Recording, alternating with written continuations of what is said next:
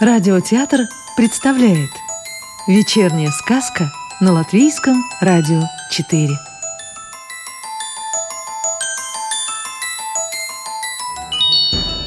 Сегодня слушаем сказку Иманта Зедониса в переводе Нины Бать. Шуточная сказка «Привет, привет!» – сказал шутник Шуткалов, подходя к тачке. «Я пришел за шутками!» и пожал ей ручки. Шапка на нем была шиворот на выворот. Точнее сказать, выворот на шиворот, донышком наизнанку. В шапке у Шуткалова росла шутка с тремя смешинками и пятком смешливых помпончиков. «Я за шутками», — повторил он. «Куда их везти?» – спросила тачка. «Довезем до меня же». «А где это меня же?» «Да не до тебя же, а до меня же». «А откуда?» «От тебя же». «Непонятно», – сказала тачка. «И вообще, я вожу только камни и песок, и мне не до шуток. Может, наш пес наведет вас на след?» Он то и дело по следу гоняется. Он у нас следопыт. Следопыт? От слова «следовать» или от слова «пытаться»? Спросил шутник Шуткалов. Ну уж не знаю. Тачка пожала плечами, но тотчас позвала собаку. «Послушай, цап», — сказала тачка псу, — «это шутник Шуткалов, шутки ищет. Сможешь навести на след?» «Пара пустяков», я да не смогу. Цап много чего не мог, но никогда в этом не признавался. Только дайте понюхать, чем шутка пахнет. «Шутка пахнет смехом», — сказал шутник Шуткалов. «А, знаю, знаю. Смех — это когда щекотно. А какой у шутки след?» Иные шутки оставляют след в три смешка. Два покороче, один подлиннее, вот такой. Хи-хи-хи-хи. Понял? Что понял? Не понял Цап. А бывает и в четыре смешка. Три покороче, один длинный. О-хо-хо-хо! Ну, понял? Нет, таких следов Цап не видывал. Однако не сдавался. А какая у них шкура? Мех, как у медведя? Или, может, даже перья, как у птицы? Пух-перо, как у подушки, чтобы шутки лезли под ушки. Нет, ничего похожего Цап не встречал. Может, парикмахер знает? Он тоже до шуток охоч. Когда Цап привел Шуткалова и тачку к парикмахеру, тот как раз брил клиенту бороду.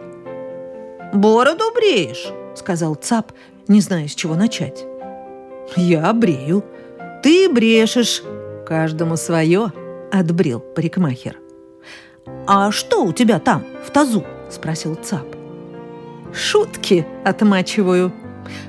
«А когда ты за ними гоняешься, ты тоже рычишь и рявкаешь, как я?»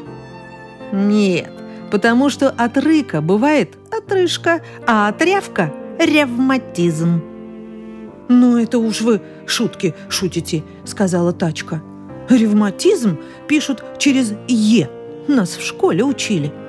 «А почему вы шутки отмачиваете?» – спросил Шуткалов.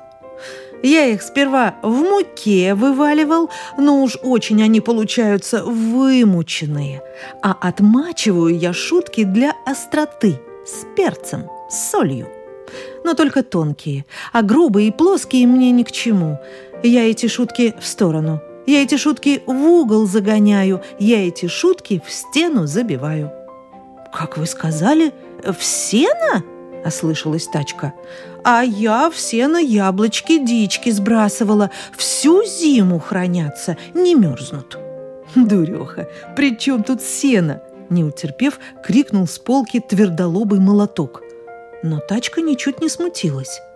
Можно класть и в солому, но в тот раз я скинула в сено. Это неправильно. Так, вместе с сеном коровы их сжуют, сказал Цап. Он стремился быть стражем порядка. А грубиян молоток не унимался. Болтуны! Я вот работаю, гвозди вбиваю в стену. «Гвозди в сено?» – послышалось цапу. Еще того хуже. Явное вредительство. Следует сообщить, куда следует. Молоток в ярости соскочил с полки. «Вы за кого меня принимаете?» – вскричал он. «При чем тут сено, солома? Я всю жизнь вбиваю гвозди в стену. Это мой гражданский долг». «Успокойтесь, молоток», — сказал Шуткалов. «Если будете так нервничать, попадете по пальцу. Палец отвезут в больницу, а вам крепко достанется. Против вас примут жесткие меры». «Нашли чем запугивать», — огрызнулся молоток. «Крепкое, жесткое, твердое мне по вкусу». И он стал прошибать лбом стенку, пока не успокоился. «Я знаю, что вы бродобрей», — сказал парикмахеру шутник Шуткалов. «А может, вы и брадоклей? Не приклеите ли мне бородку?» «Пожалуйста. Вам длинную, короткую? Какого цвета? Под цвет глаз или носа?» «Под цвет левого уха», — сказал Шуткалов. «И представьте, бродобрей, бродоклей, бродокрас с делом справился» хотя мы по сей день не знаем и не понимаем, как ему это удалось. Потом Шуткалов говорил, что его бороду вечно треплет ветер, вроде как треплет лен. «Может, и вам что-нибудь приклеить, цап?» – предложил прикмахер Бродоклей. «У вас шерсть на пятках стерлась». «Хм, «Не беда», – ответил цап. Так мне легче бегать по стертому следу. А вот клочок шерсти на кончик хвоста очень бы сгодился. Сделайте одолжение. Какой вам шерсти подобрать? У нас есть мышиная, кошачья. Между прочим, нынче в моду вошли перья, сорочьи, вороньи, шляпные, чертежные, вечные. Какое пожелаете? Не украсит ли ваш хвост пером для шляпы? Нет, приклейте мне вечное перо. Буду брать след и тут же записывать. Парикмахер приклеил цапу на хвост вечное перо, и пес его немедленно испробовал. Писала отлично. «Ну ладно», — сказал Шуткалов, — «сколько нашутили, столько и нашутили» и собрался уходить. Дескать, пора и честь знать, а то еще скуку нагонишь. Мне надо в дорогу, пойду долги собирать. Какие такие долги? Люди мне шутки задолжали. Как так? Недоумевал Цап. По части шуток все друг у друга в долгу. И в шутку, и всерьез.